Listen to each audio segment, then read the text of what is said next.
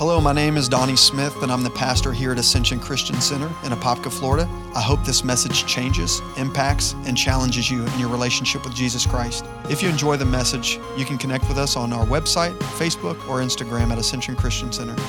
Thank you, and enjoy. So I want to preach this message this morning. It'll be fast, but I prayerfully feel that it's going to be effective. It's called The Shaking Before the Awakening.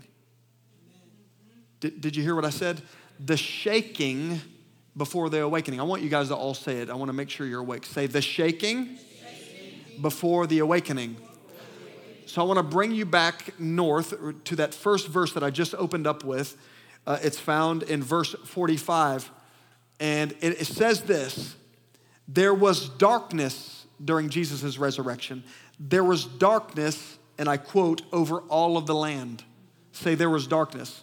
So point number one, before great awakenings happen, as I've studied revivals historically, before any great revival ever ensued on American soil and around the world, there was gross darkness that took place on the earth before great awakening happened. Now, we talk about the book of Acts, and we talk about Jesus's resurrection and everything, but if we want to be contextually, and I want to give you a biblical background actually really quick, because some of the greatest revivals happened not after persecution, but during. Did you know that during Jesus's times when the church was thriving and it was growing, Nero was lighting Christians on fire and running through the streets and lighting the streets up with their bodies being on fire? Did you know that? So there was great persecution. I don't know about you, but it doesn't take me very long looking around at America, seeing that we are in a time of great darkness.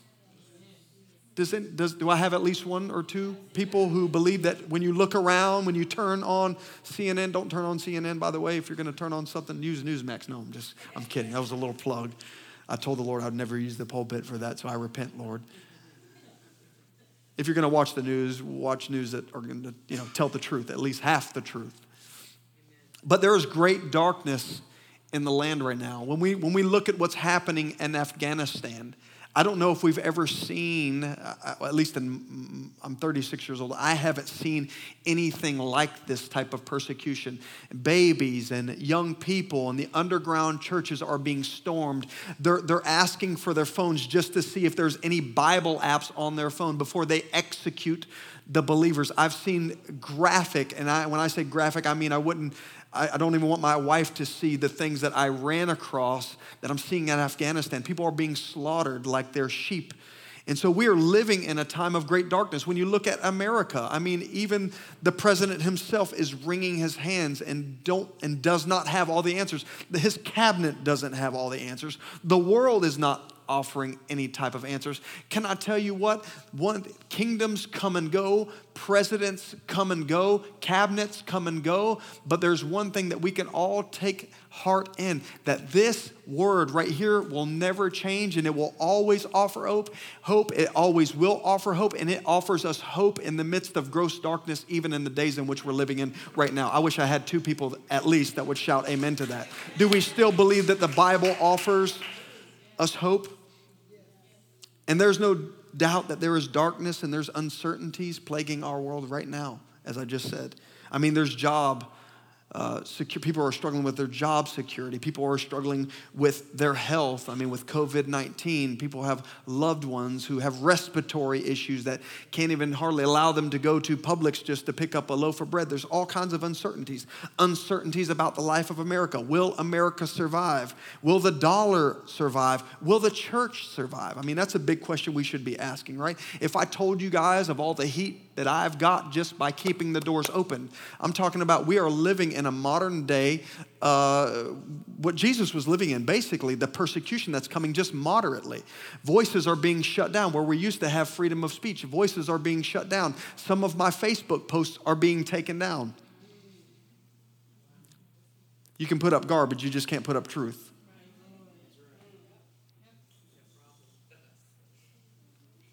There's this looming dark cloud over America regarding our freedom, a country that once, I was talking with our daughter I had a surrogate grandfather. His name was Joe Norris. I kind of grew up. My mother was a seamstress for 20 years. Do you guys remember the downtown train station? What was it called? Church Street? Remember the train that used to be down there? If you're over 25, you should know what I'm talking about. Half of you probably wouldn't know. Well, she reupholstered that train that was downtown on Church Street. My mother did. And so I grew up after school going to the shop where my mother was a seamstress. And Joe Norris was like basically kind of adopted us, would buy anything we wanted. He was just a grandfather.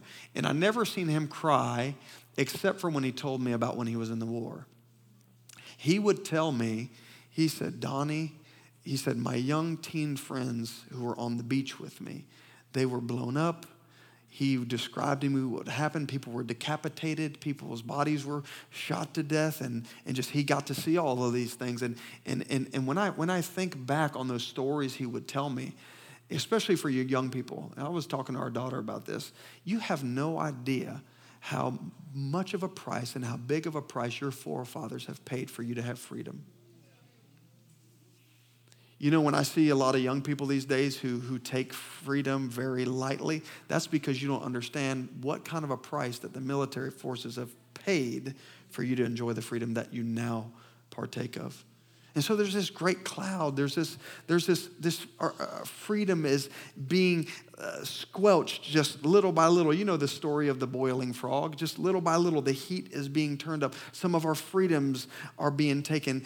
Possible forced vaccines, and you can't. I seen a kid being taken out of the classroom for not wearing a mask by the police officers, wrestling him to the ground. Our freedoms are at stake. This great cloud of darkness, just like in Jesus' day when he was being crucified.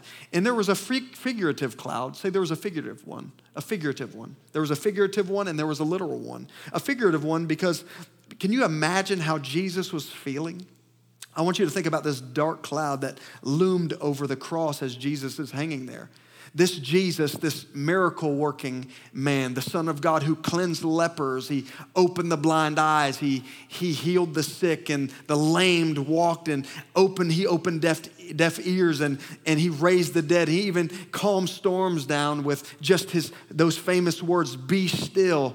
And the 12th disciple, obviously Judas, committed suicide. So this is dark cloud. All these chaotic things are happening. And then there's not only figurative dark clouds that are happening, not just chaos, but literal one. There was physically a dark cloud. Jesus, their Messiah, their only hope of salvation, was being crucified in front of them. And then it says, the Bible says, from the 6th hour until the 9th hour, a dark cloud hovered over the land. But aren't you glad that Sunday morning was just 3 days away? And that's what I believe in America. Although there is a dark cloud, this is why you have to hold on. This is why you have to stay hopeful, because you can miss what God wants to do if you give up too early. Doesn't the Bible say that? If you faint not, in due season you will reap if you faint not. Look at somebody and say, don't get tired. All I'm saying is darkness is a prerequisite. It is a sign that something great is about to happen. If you study history, if you study revival, I'm not ignorant to what is going to happen. Do you know how I'm not? All I've done is studied history over time. This is a pattern that God has used throughout history. God will oftentimes, notice what I'm about to say, not cause darkness, but allow darkness into the world for the people of God to wake up, to see what sinful state they're in, to see what their own agenda has accomplished, so that awakening can actually come. Does anybody believe that? So if you study history, that's why I'm very much anticipant of great things coming as a result of this, because people are now starting to come to church. People are now wanting to have a conversation about God. Why is that? Because of great darkness looming over America. So what's the revelation, preacher? What are you trying to say this morning? Here's the revelation. Darkness always precedes an awakening. Darkness always precedes a revival. Don't let this darkness fool you that is looming over America. Don't let this darkness, because all it is a sign that God is about to show up on the scene. And can I tell you what? Every great revival has had a death and a burial burial, but always remember this, that Sunday morning is coming. Resurrection to the Church of Jesus Christ is coming. Resurrection is coming to your home. It's coming to your destiny. It's coming to the purposes of God that He's called into existence before the foundations of the world in your life. Somebody say amen to that. Because there's one thing darkness will do, and it's this is what trouble will do in your life. This is what marriage problems will do in your life. This is what chaos in the American government will cause. It'll call you and cause you to have a prayer life.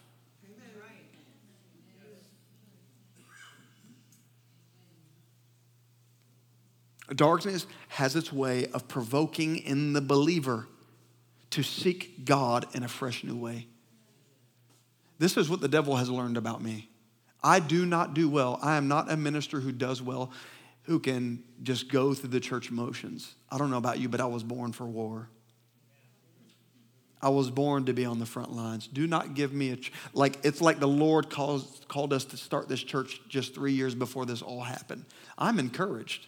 It gives me something to fight for. I don't know about you, but I can't come up here and give you 3 points on how to live your life successfully. If you're looking for a church that wants to just tell you how to do well in life, how to start a successful business, yes, you can take some classes outside of this, but you're never going to hear that from this pulpit. We're going to teach you. We're going to equip you. We're going to equip you to have a praying lifestyle. Come on, because if we teach you how to live godly, everything else will be added. Seek first what? Seek first success keys. Seek first what? Seek first the kingdom of God, and all these things will be added to you. Those other things are just things. If we learn how to grow in our relationship with God, if we learn to have a praying lifestyle, if you learn to fast. Oh, that's a cuss word these days. Fast. What is that? Dying to self, learning to die to self. Listen, if you learn how to fast and not eat a cheeseburger when your flesh says you want to, you can learn to keep your mouth closed to your spouse. See the principle of fasting? When you kill the flesh, you learn to walk in the Spirit.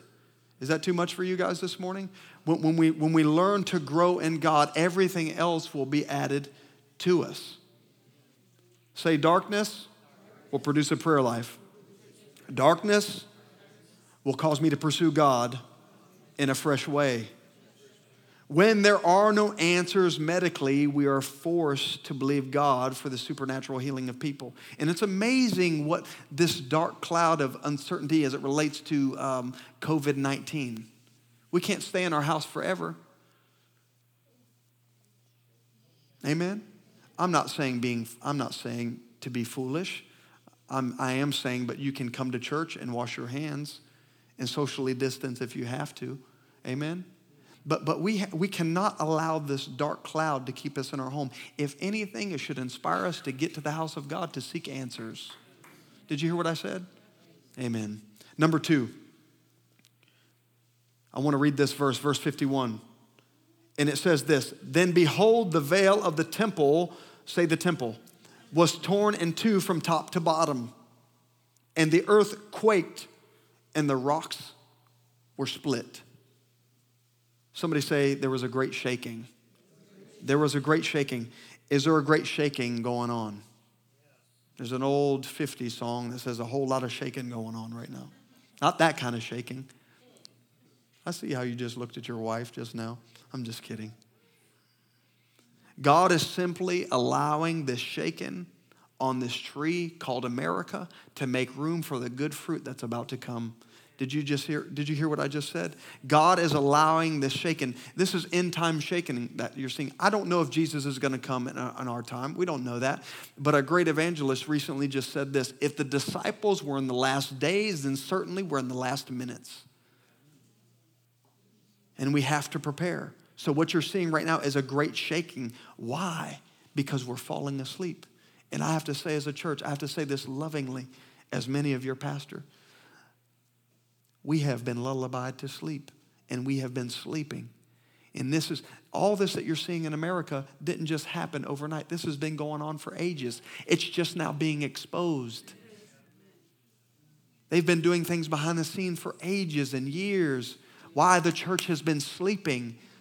Why it's been singing hymns in a pew, in the pews, and then just going home and living their lives and coming back on Sunday morning and just living their Christian lives, going through the motions. And I have never seen the systems of this world being shaken the way that they're being shaken now. Why? Because God is up to something. Look at somebody and say that. God is up to something. Even our government doesn't have any answers. But listen, here's what I love about God, where man's answers end, God's answers begin. Did you hear what I said? The other day, my wife was saying, turn off your phone, because my phone was acting up. I said, why turn off the phone? Because, I don't turn off the phone, and I'm a guy. I didn't think it fully through, and it was freezing and wasn't, playing videos that I wanted it to play and wasn't playing it was acting weird. And she said, you just have to reset the phone. Do you know God does that to our lives? People complain about tough seasons that they're going through, but that all tough seasons are, especially what we're seeing in America and in your own personal lives, and I don't have to be a prophet to know that many of you are going through a tough time. Do you know what God oftentimes does? It's not that he's trying to wreck your life. He's just trying to reset the button. And that's what he's doing right now, is he's resetting America. He's resetting homes. What is he resetting? Priorities. Priorities. He's trying to get us to come to this realization that although we said we keep him first because we come to Sunday morning service, but yet we haven't kept him first in every area of our lives. So he's hitting the reset button. And we as people cannot continue to move in this direction that we've been going to because God is wanting to divinely realign us. And I believe Aaron said this. He said, we're not just going through a reformation. We're going through, did he say a restoration? We're going through a great restoration right now. God is restoring that which the caterpillars, like the Old Testament said, the caterpillars and the cankerworms have eaten. That evil has eaten at our homes, eaten at our children, eaten at our finances. Come on, let me make it practical. And God is restoring all of that. And that's why this great shaking is going on. If you've ever seen a tree, when you shake it, all the little, caterpillars begin to fall off of it, the things that have been eating the tree. And that's one reason God is shaking the tree of America, because there's a lot of people that are in high places that shouldn't be there. Did you hear what I said? So God is shaking the tree. Say, he's shaking the tree. And if you ever study history, as I've been saying all morning long, just about, as far as I've been ministering, he oftentimes begins to shake the tree before the great reset happens. Look at the Depression. Back in the 40s and the 50s, I believe it was. God came and shook the tree. Look at somebody and say, is he shaking your tree this morning? And as he begins to shake the tree, this is when you need to get excited. When the enemy is after you, when you've got all kinds of chaos going on in your life, when the shaking is going on. I see somebody laughing at my point there. I'm going to get you after service. No, I'm just kidding. The reason that the tree is being shaken is, here's the number 3 point. You ready? Because awakening is on the horizon. A great awakening. And we are at the cusp of a great awakening. Watch what it says in verse 52 through 53.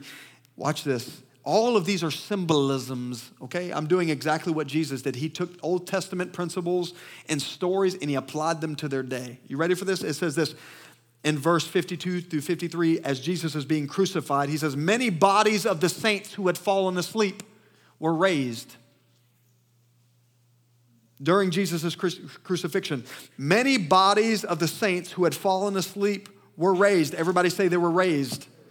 They were raised. And coming out of the graves after his resurrection, they went into the holiest city and appeared to many. Listen, the church is concerned with the lost, but what about the people who are in this place that are found and yet sleeping? There are people in this place that their eyes are open physically, but they are sleeping. Gone are the days when just going through the religious motions will do any longer. It won't do. It won't do. We actually have to have a prayer life. We actually have to live godly lifestyles. Come on, God is raising up end-time warriors to help build and expand his kingdom. We've got to get beyond just coming to church for selfish reasons to get an encouraging word so I can live the next 7 days, you know, on a high horse. We got to get beyond that. We have to begin to dig in and find a godly community to connect with, to grow with, to add our giftings to get off of our blessed assurance. I love you. Say, look at somebody and say, he loves you. He really does. I do. But no longer can I stand by the wayside and watch the people of God sit by and do nothing. That's one reason why I'm trying to make it my aim to be up here. I was coming up here once a month to do prayer nights and just to pray. Now I'm trying to make it my aim to get here 2, 3 times, even 4 times in a month. Why? Because we are in a critical hour and the church has been asleep and we have to wake up. We have to pray. We have to fast. Come on, we have to read the word. Does anybody still believe that that is a critical part of the believer's life? Because we wonder why we struggle the way that we do, why the enemy is after our family. Reinhard Bonnke said it like this. He said, when I see the people of God in their struggles, the way that they're struggling, I will not stand behind a pulpit and purr like a kitten. I'm going to roar like a lion. Come on. It's time for the Church of Jesus Christ to begin to roar like a lion, to warfare, to stop cowering down in fear when you're feeling the onslaughts of the enemy. It's time to stand up and to begin to bind and to loose.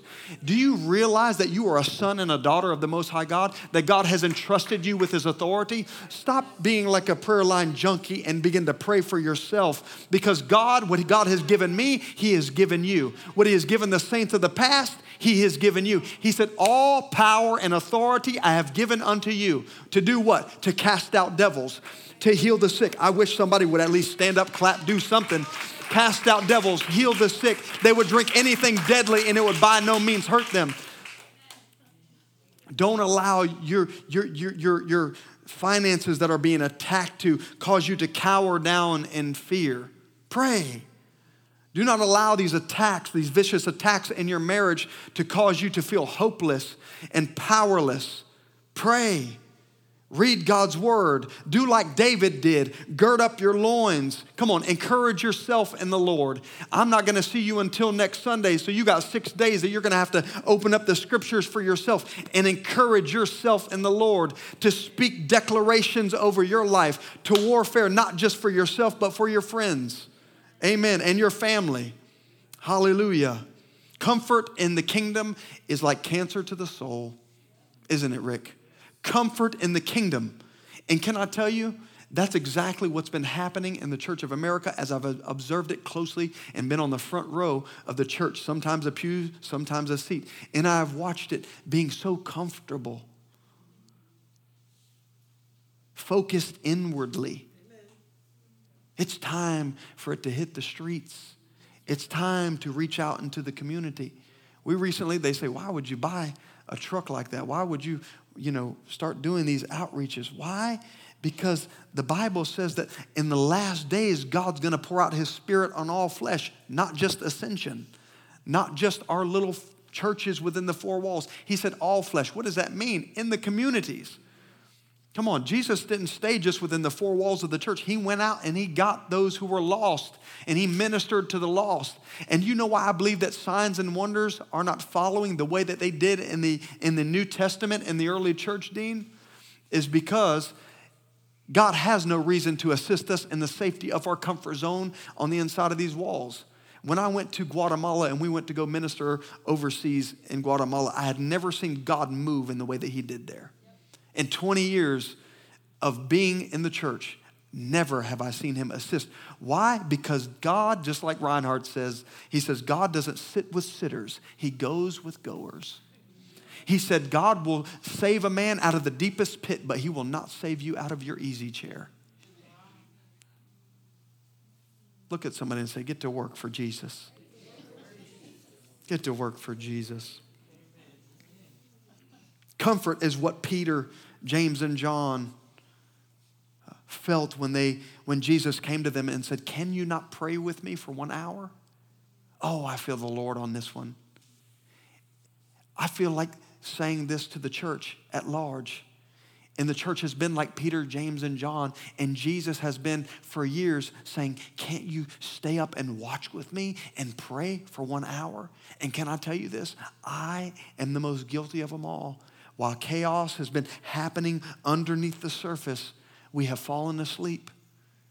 I know there's been days when I look on my iPhone and I'm looking at Instagram and I'm scrolling through Facebook a little bit, and I'm quick to stay up 20 minutes on that, but as soon as I open up the Word, I can't get through 30 seconds before my eyes begin to drift off to sleep. We have been sleeping, church.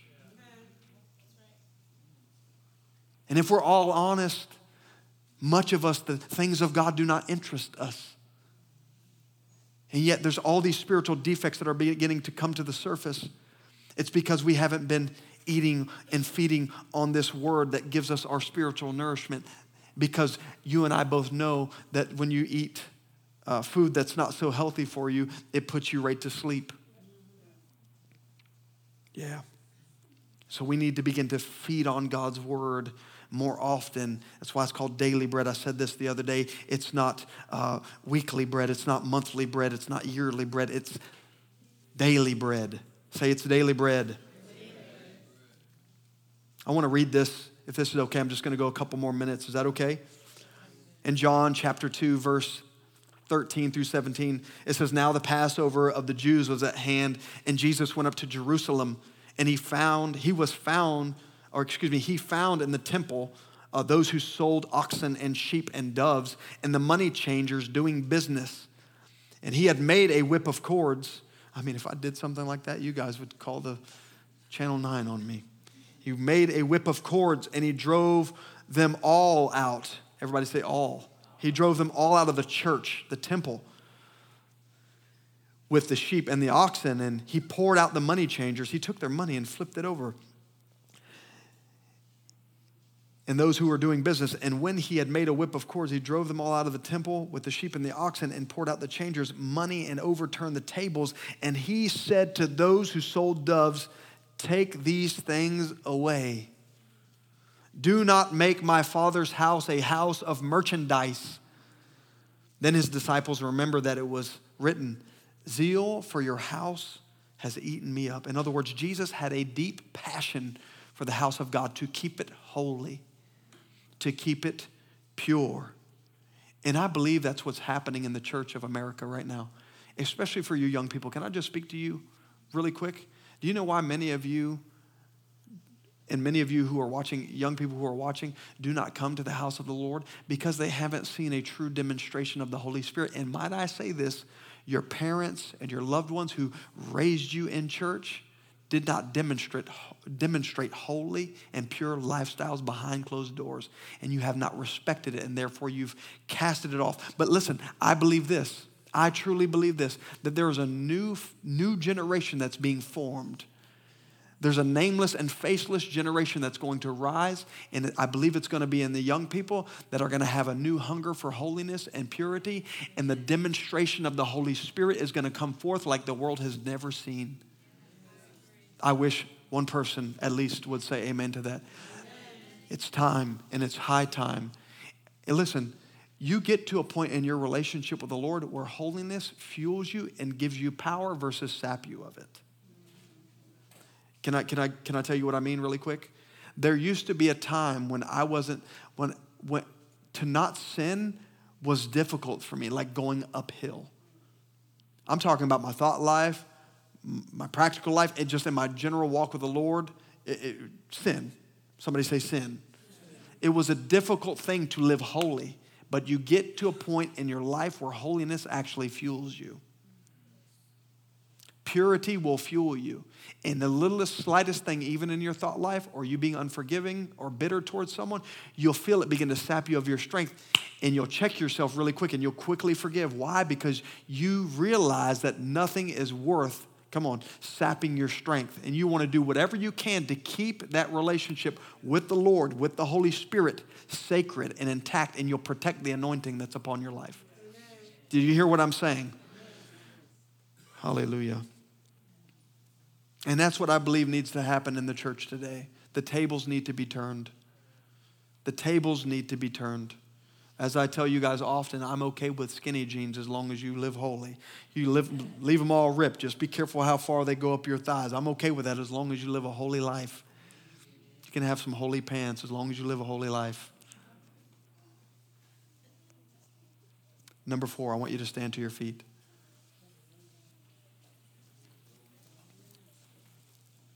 In verse 54, watch what this says. It says, so when the centurion and those with him who were guarding Jesus saw the earthquake. Somebody say there was an earthquake. Didn't an earthquake just happen in Haiti?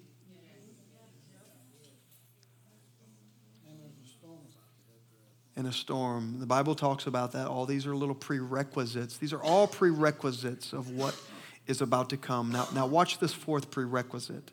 So verse 54, so when the centurion and those with him who were guarding Jesus, they saw the earthquake and the things that had happened. They feared greatly, saying, truly, this was the Son of God.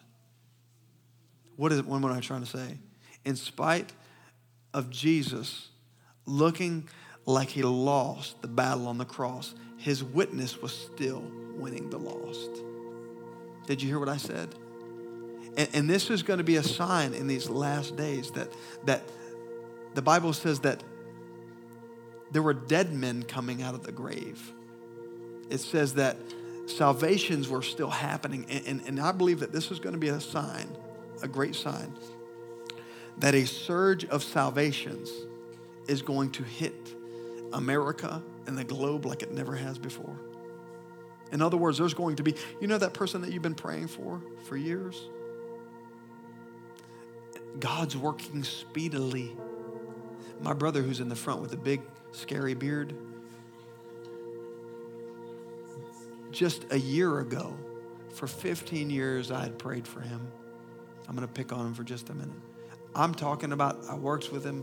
I prayed with him. I wanted to kill him many times. I'm like, Lord, just let me, and you'll forgive me. Just let me send him to heaven early. It'll save his soul, before he continues to sin. The Lord wouldn't let me.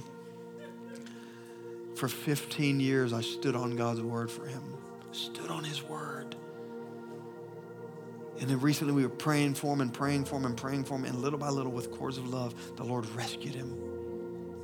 And the Lord set him free. And then he asked me to baptize him. And now he's in that front row every single week. He won't leave me alone.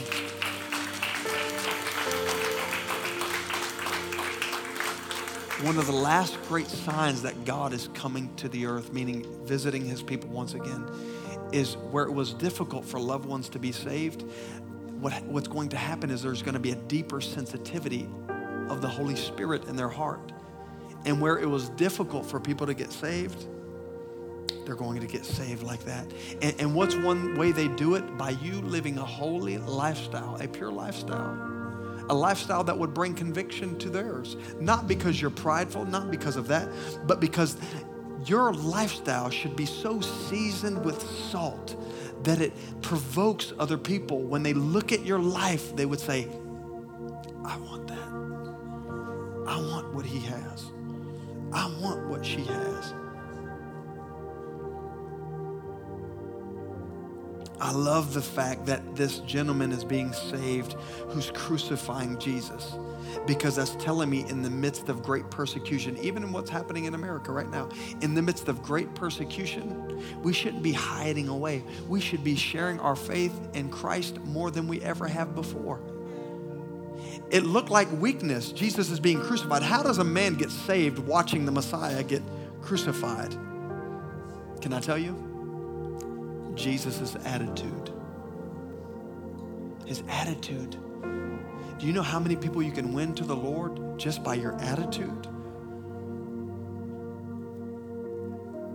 How you suffer matters in front of people. How you suffer. When you're going through things where most people would be breaking, most people would be falling apart.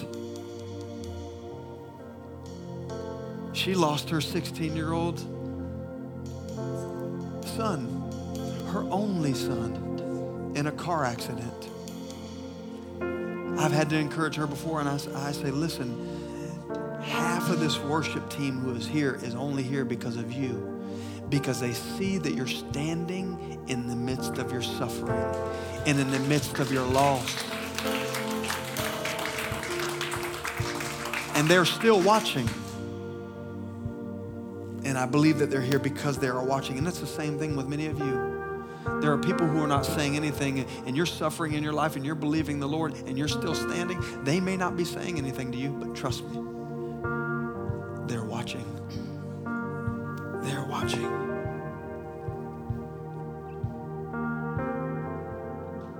Preach the gospel everywhere you go, but use words only when necessary. What am I saying? Your life is a sermon. And can I tell you the main thing that's on God's heart? The saving of the nations, saving people. Thanks so much for joining us. We hope this message impacted you today. If you'd like to support Ascension Christian Center, simply go to ascensionchristiancenter.com and click the gift tab or text ACCFL to 77977. Interested in hearing more? Check back weekly for new messages. Have a great day.